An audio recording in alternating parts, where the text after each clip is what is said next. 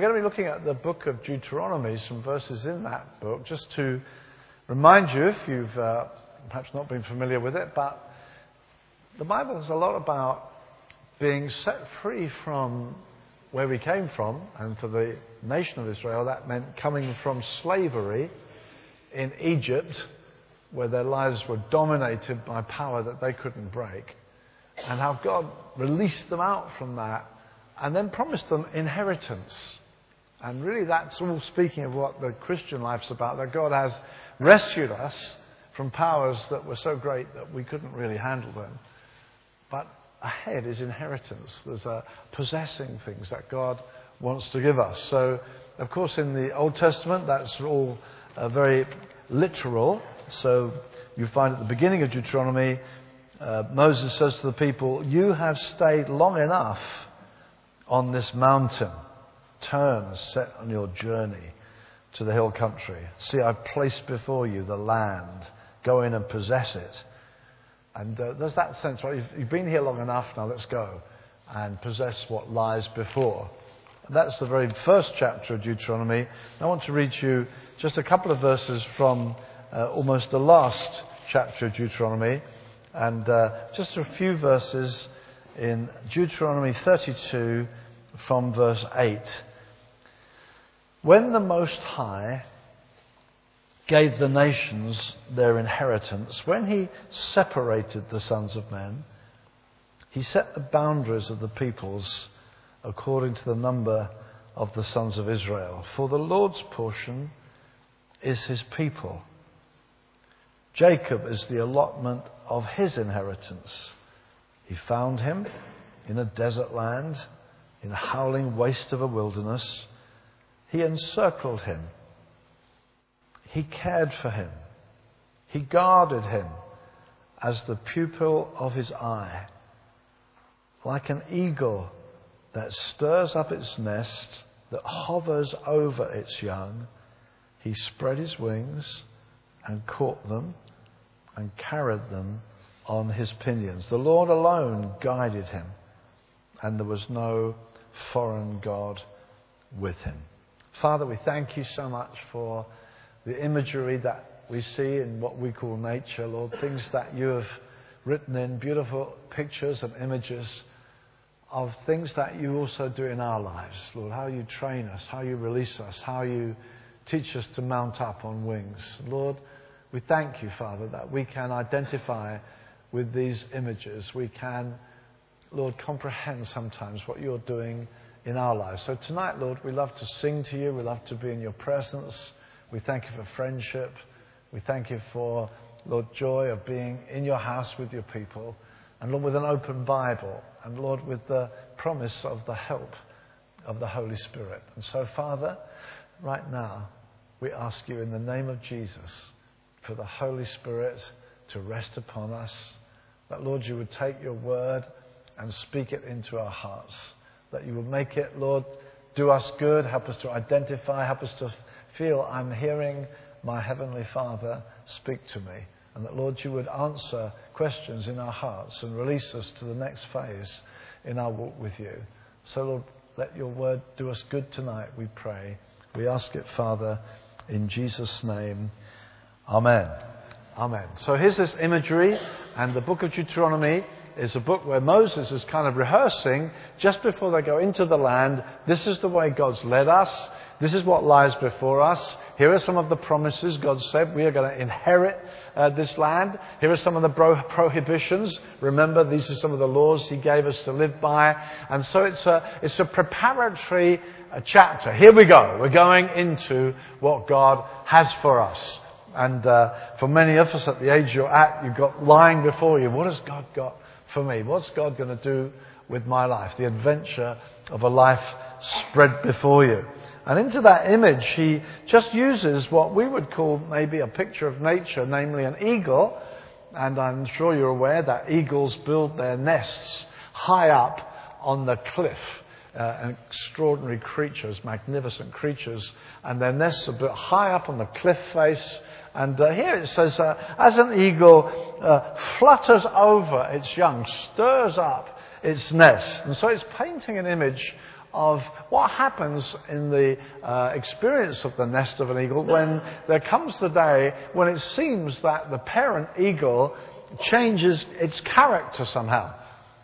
From having been a, a provider, a caring uh, parent uh, who flies off, gathers food, brings it back, you sit there, you open your mouth, you just receive what's coming, and uh, you just see the view. It's all very beautiful and magnificent, and you sit there and food comes to you as parents fly off and get food.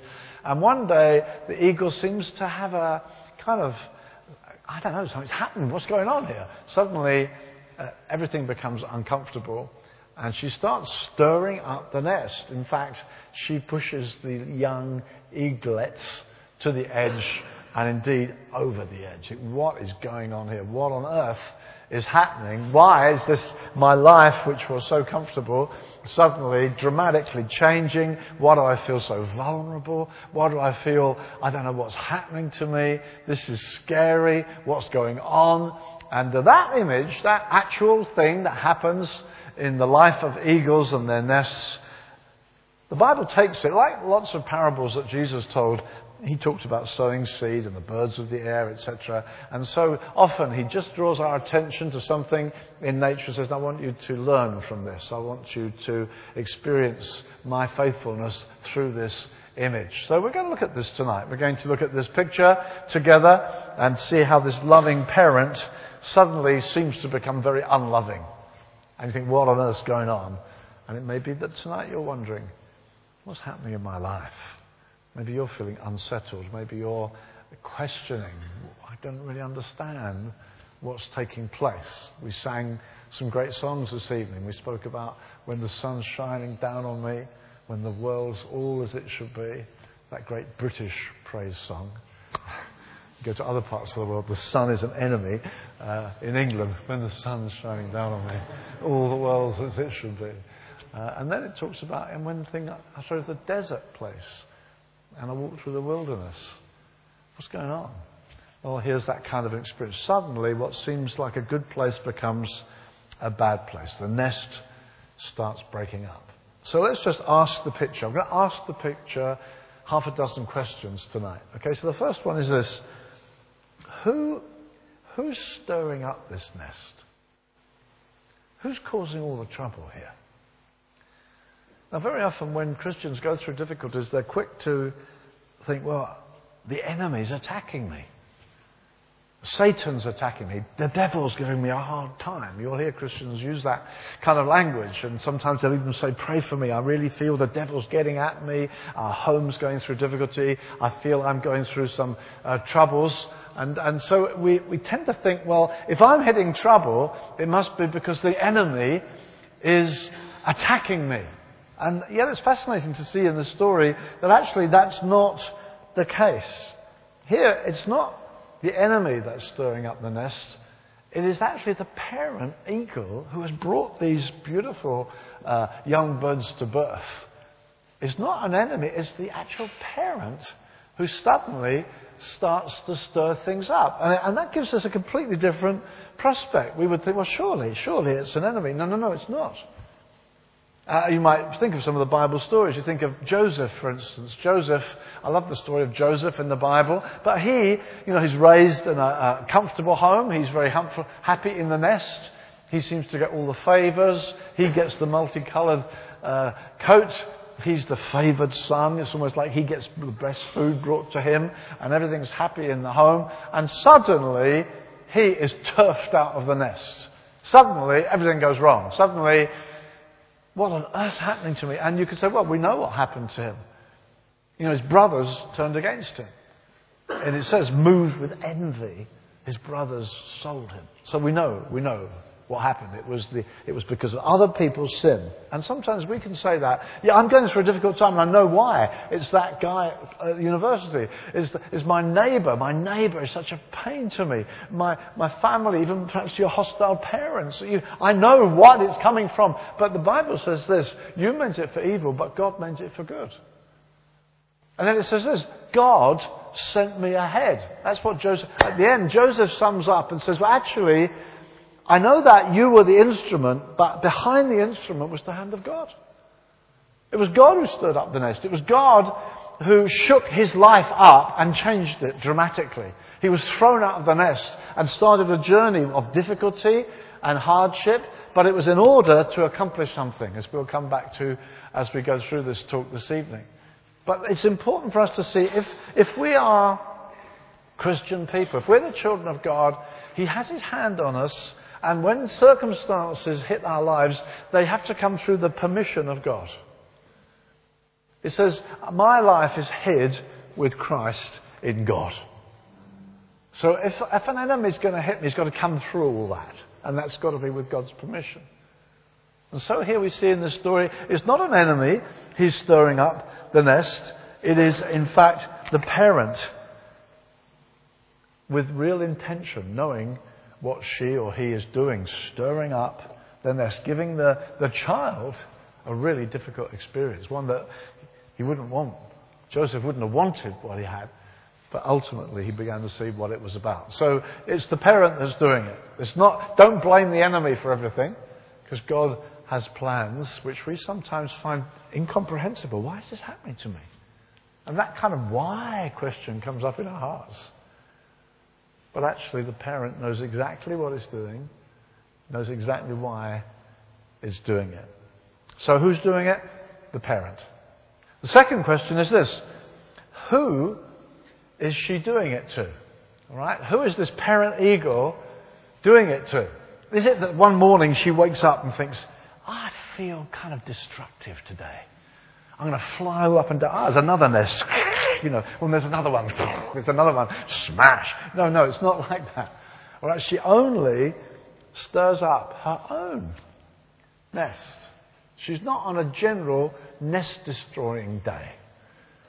It's not she's suddenly flipped and think, God, it's going to break the whole world up. Actually, she's very focused. She's very focused. She's only responsible for her young. It's not a haphazard thing. She knows exactly what she's doing. She stirs her own. Again, we might think, well, if do I am, I am I really a Christian? If this is happening to me, if life's so tough, maybe I'm not a Christian. Maybe God doesn't really love me. And we can feel that. Make a, and Satan will sometimes, it's like Satan came to Jesus and said, if you're the Son of God, you know, you better turn these stones into bread. I mean, no one's looking after you. You're starving here. No one cares. And Satan loves to do that. So we're not, you're obviously not in God's good books because look what's happening to you. No, no, actually the parent is doing this only to her own young. Not a random thing. It's very focused, it's very deliberate, it's very personal, stirring up her own. And only her own qualify. So it says about this in the Bible, amazing thing, it says, Jacob have I loved, Esau have I hated. Now that's a difficult thing to think, God hated? No, you have to understand it. It says in the Bible that unless we hate our parents in order to love Jesus. No, so the word, it doesn't mean you really hate your parents. It just means that the love we have for God is so great that by contrast, there's the contrast. So actually, God's purpose was with Jacob. That's the way the story for unfolds. That one, he is the one whose family becomes the key family. He's the one whose name gets changed to Israel. He's the one who has the twelve sons. The nation goes on. That's God's plan is going to go through Israel. So it's Israel or Jacob, same guy, I have loved. You think, well, he's going to get a happy time then. Life's going to be easy for him. But actually, if you look at the story, you look at the story of these two brothers, and you would be hard-pressed to say, quite simply, it's obvious, that God loved Esau or God loved Jacob. It's obvious. Actually, if you look at the story of Esau, you'll find he prospered. He never had to leave home. He's very rich.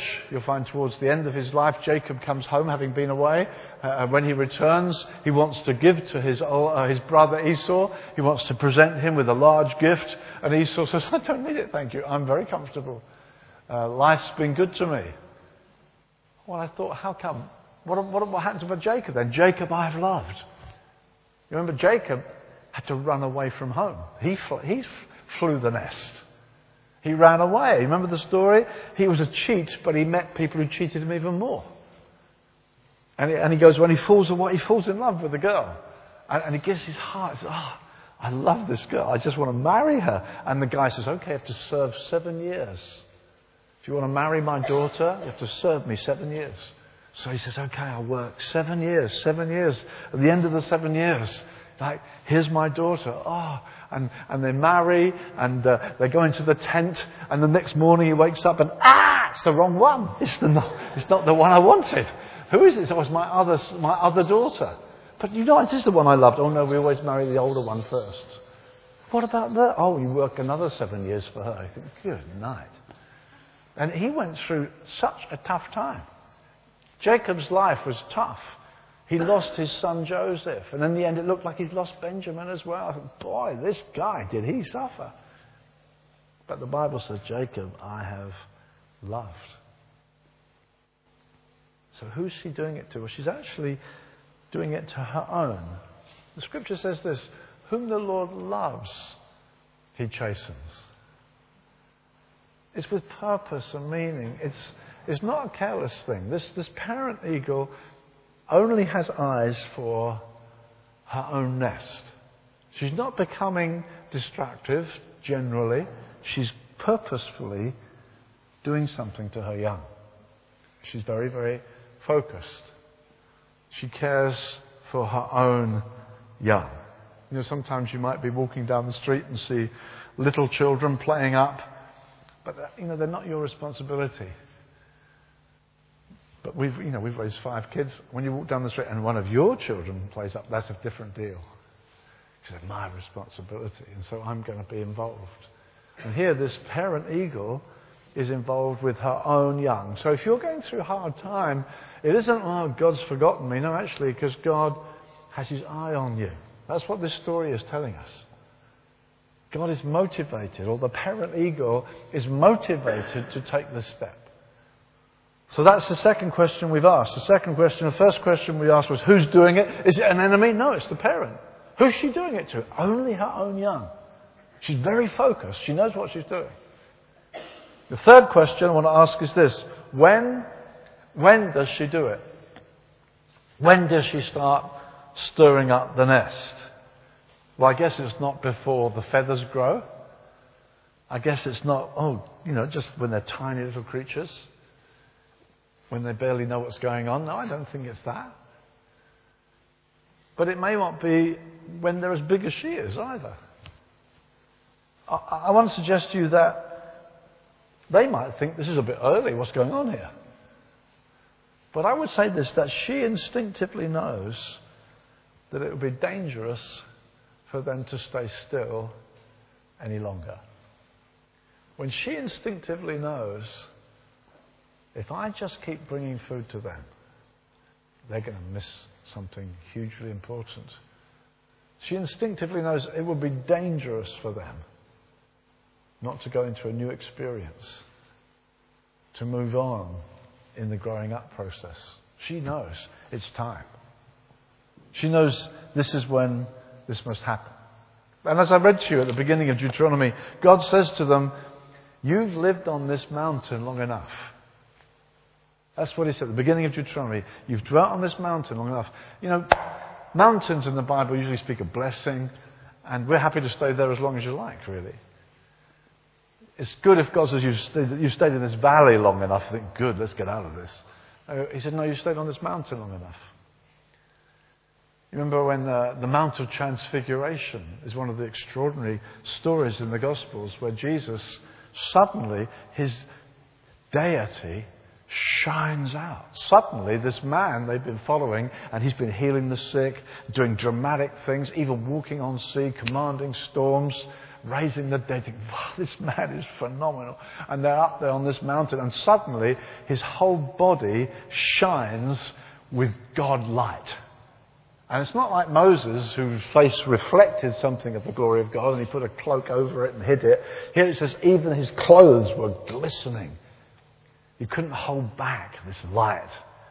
And they think, oh boy, let's stay up here. Let's stay here. This is so good. But the story says, no, they had to go on down. They go down from the mountain. The very first thing they encounter is a demon-possessed child who needs help, who needs to be set free. And so Jesus said, no, come on, we've got to move on down. And here this is saying, you, you know, you stayed long enough on this mountain. You stayed long enough in this place. And, and the Bible is, talks about Christianity as a way. There were, one of the early names for, for the church, for Christians, was they were followers of the way. And Abraham is the first uh, figure in this whole story in the Bible. And it says he, tw- he lived in tents. He never had a permanent home. He, he lived in a tent. He's looking for the next place. He kept on moving on. It's part of the Christian life. You do keep on moving on. That's how it goes. And sometimes we, we, we want to just stay where we are. But we can keep finding God surprises us. God moves us on. And even Abraham, you know, from the beginning, God said to him, now, I want you to rise up, leave. Leave where you've been. Leave the Ur of the Chaldees. That's where he was, that's big city he's lived in. And I'll take you to a place. And he begins a journey. He, he's invited into a journey. That's how Jesus started with the, Peter, James, John. Follow me. Come on, I'll take you on a journey. I'm taking you on an adventure. I thank God for the adventure that he called me into. He's called us all into an adventure. Come, come with me. And yet he's still all the time inviting us to more. So that Abraham, even when he's old, you think, well, Abraham, you've done it. Well done. You know, you had this child, you were promised a child. It took years and years and years, but wow, the miracle. You have your son, you have your Isaac. After all these years of waiting, all the problems of Ishmael and the problems of all that. No, no, you've got your son. Wow, you've arrived.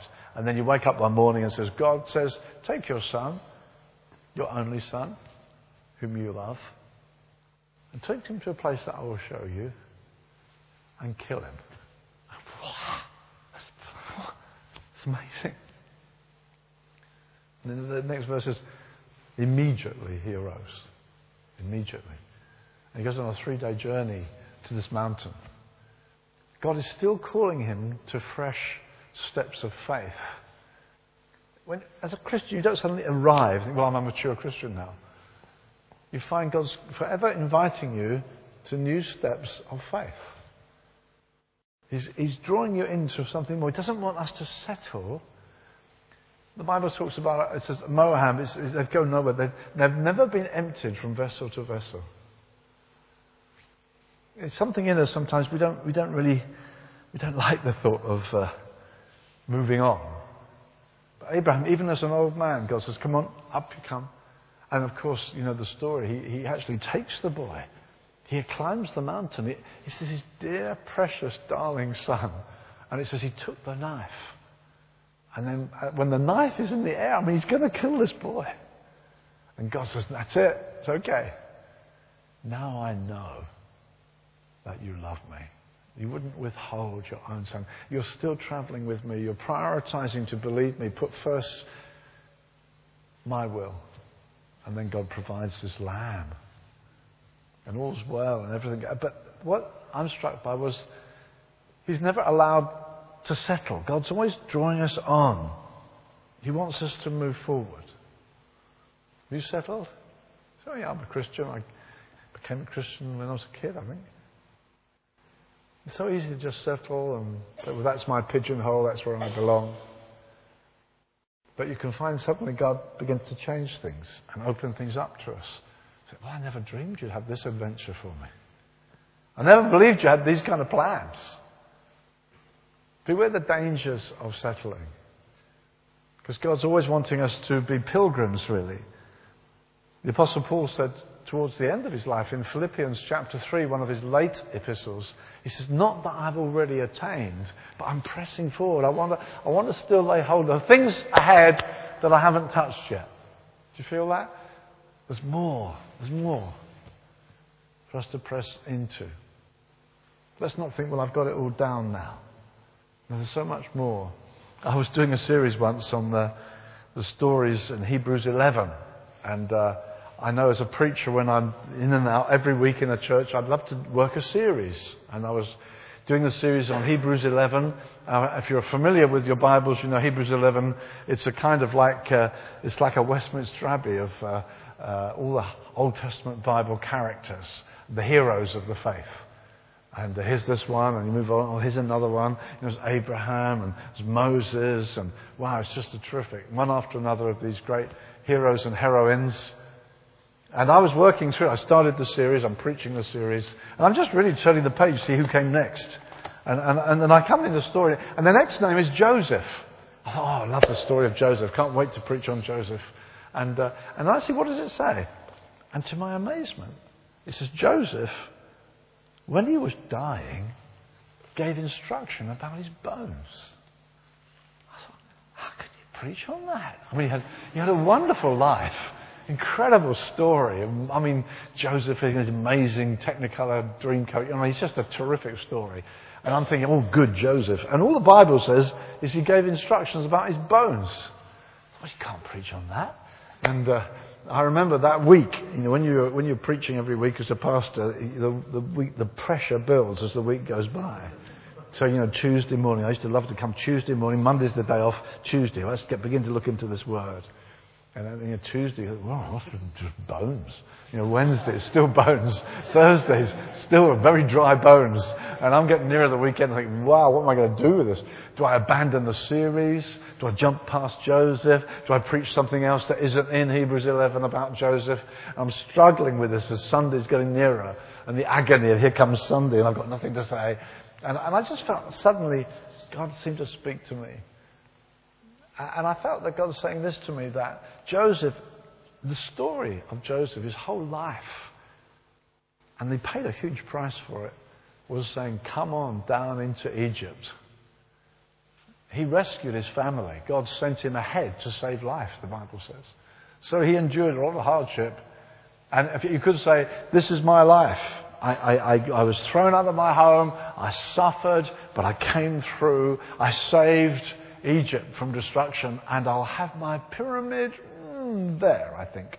And I think they'd say, yeah, wherever you like, Joseph, you can have your pyramid. You're a hero, Joseph. And Joseph said, no, no, no, actually, although my whole life has been, we're going this way, at the end, he said, this isn't it. God's got a promised land for you there. And I don't really want a pyramid. But when you go out of here, take my bones with you. And I thought, wow, even when he's dying, he wants his bones invested in the next part of the story. He, his commitment to going on into God's bigger plan, his commitment to not just having my own personal story, but God's big story. One of the things we want to do with our lives, and for our, most of us in this room, we're young people, is not just to have my own story, but to where do I fit in God's story? What's God after? Well, God's great purpose is to glorify Jesus in all the nations. That every tongue and tribe and people and nation will glorify Jesus. The Bible says that when that, the last people have learned about Jesus, then the end will come. And Jesus will be glorified by every tongue and tribe and nation and people. And then God will close the story and usher in the new age. Hallelujah. He's got a great, great plan. I want to be part of that plan. Not just have my private plan. And our greatest desire should be, where do I fit in your plan? And so it thrilled me when I thought, wow, Joseph, even at the end, he's not saying, I'll have my pyramid there to celebrate my extraordinary life. No, no, I want to be part of your plan, which is to take them on into your purposes. I'll be open to God's plan to take us on. I remember my Baptist pastor when uh, he was uh, in his later years as a pastor. He was a lovely man, beautiful preacher, very loving, kind pastor. And uh, when some of the young people, when I, I, I, I got hungry through his preaching, I was hungry for more of God. I was longing to, is, is there more? Can I have some power? Is this, he seemed to be preaching, there was more.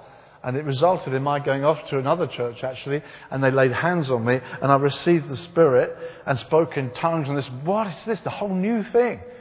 And I was uh, at a youth retreat with the guys from our church, and uh, it was supposed to be going for a walk on the Saturday afternoon at this weekend retreat. And instead of going for a walk, because it poured with, poured with rain, so the pastor said, uh, hey, um, we'll have another session. I mean, we can't walk. And there's about seventy of us, maybe similar numbers to here tonight. And we're all around, and uh, we sat around and he said, well, we'll just have an open discussion. And I'd recently had this experience of the Spirit coming on me, but I hadn't told anybody. And, and we're all together. And then he suddenly said, right, let's have a discussion. Terry, what's happened to you lately? Something's happened to you. And uh, I'm in this rather formal Baptist church. And I said, um, well, because um, it, uh, it was a bit controversial at the time. Uh, I said, well, I, uh, I went to the Pentecostal church and... Uh, They laid hands on me, um, and I received the Spirit, and I spoke in tongues. And when I'd finished, you could have heard a pin drop. And all I thought, you know, I've said it, I've said it. And uh, when I said it, the pastor said, Terry, you must lay hands on all these young people, and I'll come at the end of the line. What a humble man. I mean, he's built up a church, six hundred member, I mean, very successful Baptist church. He had ministry, wonderful ministry. And here he is towards the end of his ministry. And he suddenly sees something new. And he's just wide open. He said, right, let's see. So he spent all his life going this way. This is what you do. Suddenly he saw something else. He said, oh, my word, I'm going to go this way. I thought, I thought you are a remarkable man. Remarkable man. And he sent a lot of the young guys to my home and said, go up and see Terry, get him to pray for you. I thought, what a wonderful guy. He was open to change. He was open, he was still tender in his spirit. He wasn't locked up. God could still teach him something more. Can God still teach you something more? Can he keep moving you on? He didn't say, well, I'll have my pyramid here. He said, no, no, there's more. There's more. Come on, you young people, there's more. And we saw a real quickening and a wonderful work of God happened among those young people because this guy was still moving on. Moses said towards the end of his life, Lord, you've only just begun to show your servant your glory. As an old man, he's still saying, God, I've only just begun. There's so much more of you. I want more of you. And so here, when does God stir us up? When did the parent eagle stir up, make life uncomfortable? Well, when she saw it was dangerous for them to stay still any longer. When, it, when it's just not helpful for everything to stay the same. That's when she begins to stir up the nest. Then the next question then, how does she do it? How does she do it? Well, we spoke of it briefly at the beginning. Instead of her normal protective style, her normal simply feeding them, just bringing food, flying off, bringing food, caring for them, watching over them. It's almost like she suddenly changed. She she gives them a jolting experience, an uncomfortable experience. So that life isn't as comfortable as it used to be. Suddenly I don't feel, I don't feel at, at home, I don't feel comfortable. That can happen to us when we go away to university. You're used to certain things at home, you go away and everything's different. It's all uncomfortable.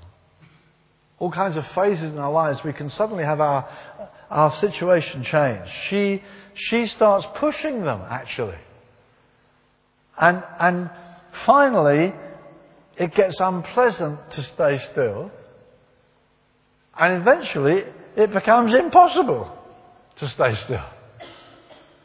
And, and you know, you know, they, they build these nests pretty high up, so this is pretty scary. And uh, the, you know, you're looking down, and what's what on earth's happened to Mother? What is she doing? She's breaking up. Look, look, look at that branch. Look where it's fallen to. It's just tumbling down. And what on earth is she doing? And uh, you know, I can imagine kind of clinging to the rock face and saying, you know, I trust you, Lord Jesus. This is a bit scary. What's going on here? And really, this is where I guess fear can come straight in. Doesn't God care? That's what you can think about her. Doesn't she care what's happening? But it's not because she's careless. And it's not because she's callous. It's not like, oh, I just turned around, oops, oh, I knocked one over, that's a shame. It's not, it's not like that. It's not, it's not carelessness, it's not callousness. Actually, it's something quite different to that. It says she spreads her wings and catches them. It's a phenomenal thing. In fact, when she's away looking for food, you could say this. When, when everything's cozy, the parent eagles will fly great distances to bring food. But at this stage, at this stage, they are, we read that, you're, you're the apple of my eye, the pupil of my eye. You're, my eye is on you. You're, at such a stage, when you think, God's left me, no, actually God is most carefully watching you. He's most attentive to you, like the parent eagle. Some, when, when nothing's happening, they can fly great distances to get food. But now, this pushing over, now, no, no, I'm watching you ever so carefully. What is this, the apple of the eye or the pupil of the eye? You know, the eye is one of the most protected parts of your, of your body. You've got this eyelid, this extraordinary quick, uh, you've got these tears, you've got this shaped, uh, the, the, your skull. The, the eye is protected by bone, it's protected by eyelid, it's protected by uh, eyelash, it's protected by tears. It's so, it's tenderly protected. And God says, no, no, you're very protected by me. You're the pupil of my eye. You're the apple of my eye. You're the one I'm watching over. You're safe. But it feels I'm also unsafe. No, no, underneath are the everlasting arms, the Bible says. It's when I'm, when I'm feeling insecure. Now, God's right there. God is watching over us. And this parent eagle is terribly careful, watching over, spreads wings, catches them. Phenomenal thing. Beautiful thing to observe. How does she do it? She does it by, yeah, difficult circumstances, but she knows what she's doing. She's actually being very, very careful, watching them very, very closely. It's when fear can creep in. You're going through an uncomfortable season, you feel, God, where are you? This is scary. What's happening to me? Have you taken your eye off me? No, not at all. Carefully watching over you. And then let me ask the very last question. Why? Why does she do it? We've asked who's doing it. Well, it's not an enemy, it's the parent. Who's she doing it to? Only her own young. When does she do it? When she says it's dangerous for them not to move on. It'd be dangerous for things to stay as they are. How does she do it? She makes life uncomfortable. Why? Why does she do it? Eagles are meant to fly. That's why she does it. The extraordinary thing is that eagles are born in heavenly places. They didn't do anything to get there. The young eagle didn't say, wow, that was quite a climb to get up here.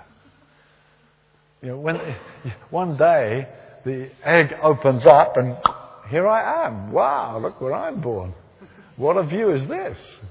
I can see for miles. And oops, here comes my food. Wow, this is fun. I'm born up here and life's comfortable and everything's done for me and I rather like it. Uh,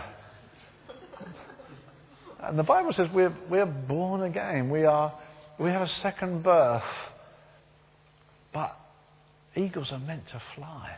They're amazing creatures.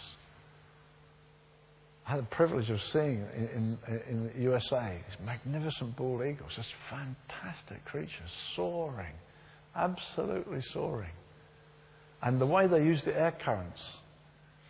I was once in South Africa too, and, and we were, we were uh, in a mountain area, and they were down below us, and then suddenly they're above us, and you don't see any flapping up.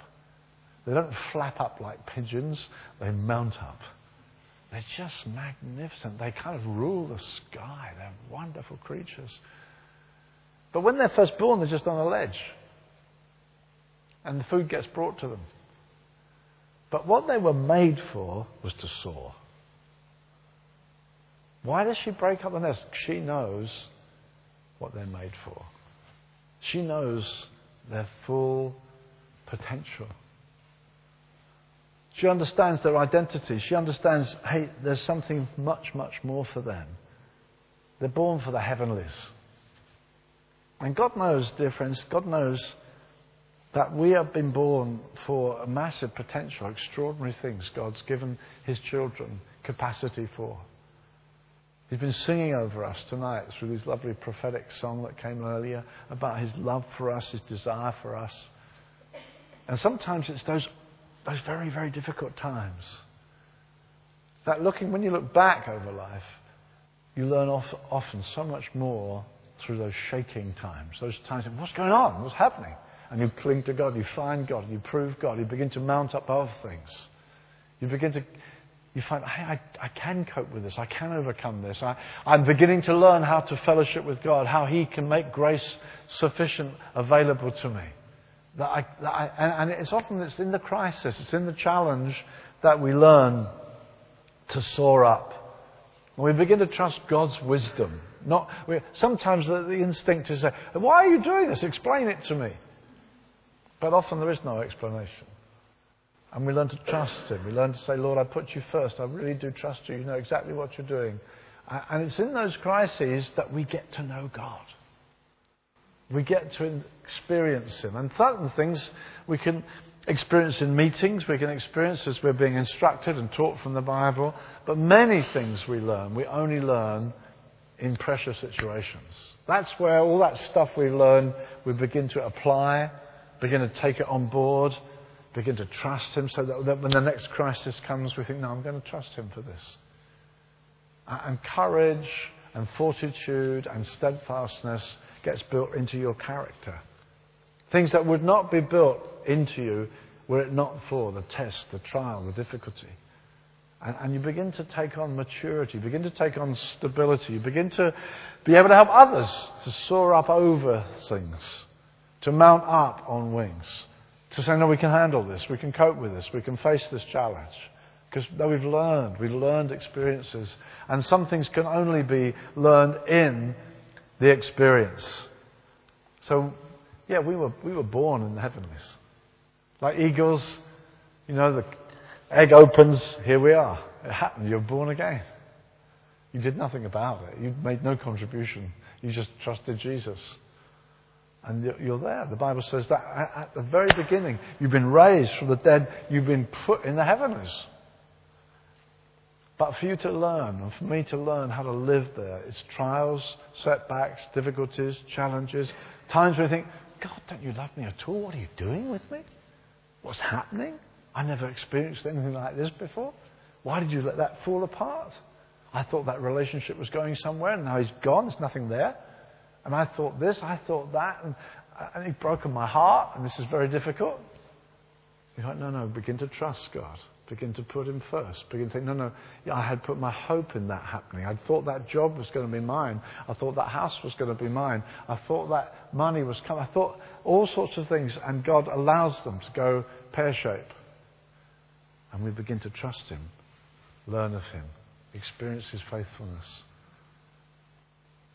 It's a privilege to uh, be with the younger generation tonight and to speak from some decades of God's faithfulness to you. Say, hey, God can be trusted. But oftentimes we think, I don't understand this. This is tough. But hey, God was teaching. God was training. God was leading us through so that we might learn to mount up with wings as eagles. Those that wait upon the Lord, they shall mount up with wings as eagles. They shall learn to fly the air currents.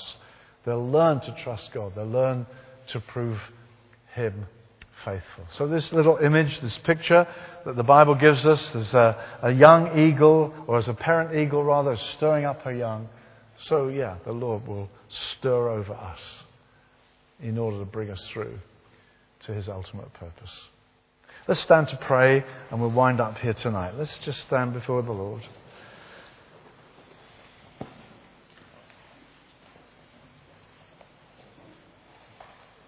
Let's just uh, acknowledge his presence with us.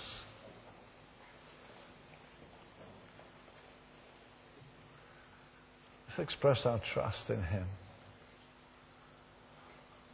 Maybe you're going through circumstances you don't really understand.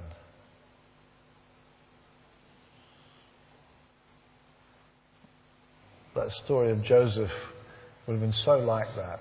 What on earth is happening? I've been thrown out of the nest. I'm on my own. What do I do?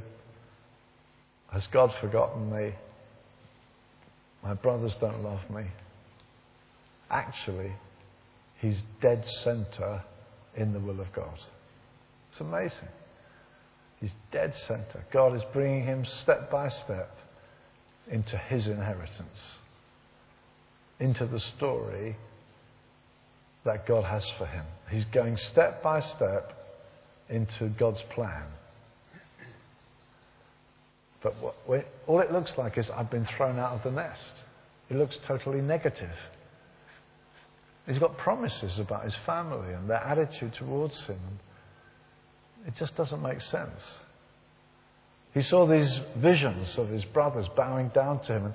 And, and no, I don't even know if my brothers are still alive. I'm, I'm just way off. I'm way off. I'm completely out of what it seemed like God was promising me. I'm just missing it.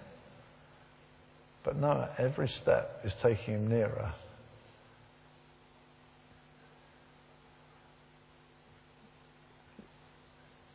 By faith, we say, no, Lord, I'm believing you. I'm really trusting you. That my life is in your hands. The steps of a good man, a good woman are ordered of the Lord, and he delights in his way. Holy Spirit, I just ask you to really come to us this evening. Come renewing hope and joy and confidence in you. We pray we may continue to grow up into Christ, grow up in our confidence, grow up in our certainty. Help us to spread our wings, Lord. Help us to catch the air current. Help us to step into another dimension, Lord. We think of these young eagles, Lord, perhaps never, never having stretched their wings and, and maybe falling out and, and feeling the tug on the wing and feeling suddenly the parent flying below and catching them. And Lord, I just pray right now, would you whisper your love into every heart? Would you give us encouragement? You're right there for us. You know us through and through. You can be trusted. Hallelujah. I pray for every guy, every girl here tonight. Pray, Lord, you know where we are. You know what we fear. You know how we have understood things. Holy Spirit, I pray that as we've looked at your word together tonight, we might find hope and courage and certainty. Lord, strengthen and fortify us. Lord, we love you. Won't you just uh, express your love to him in your heart? You don't need to speak out loud, but just to tell him that you trust him. Tell him you believe in him. Tell him, you, when you don't understand, we, I'm going to keep trusting, Lord. I'm going to keep trusting you. God wants to cultivate a believing people who trust him, who believe he knows best. He's planning for us in love. It'd be great. I, I didn't speak to the musicians before, but if the musicians could come up, maybe we could just sing one more song that somehow responds to this. Lord Jesus, we, we just tell you that we are amazed at you, Lord Jesus, that if ever, ever anyone was thrown out of the nest, we thank you, Jesus, you laid aside glory. We thank you, Lord Jesus, you You stepped into another dimension altogether. We thank you that you left the glory of heaven. Oh, Lord Jesus, thank you so much. Thank you, you stepped into a completely new sphere. You lived on this earth. We thank you, trusted the Father. You committed yourself to him. Thank you, you were full of confidence in your Father. Lord, we want, we want to just draw on you, know you, believe you, trust you. So, Lord, let us be characterized, we pray, by that same confidence. Let us feel your ability to hold us through.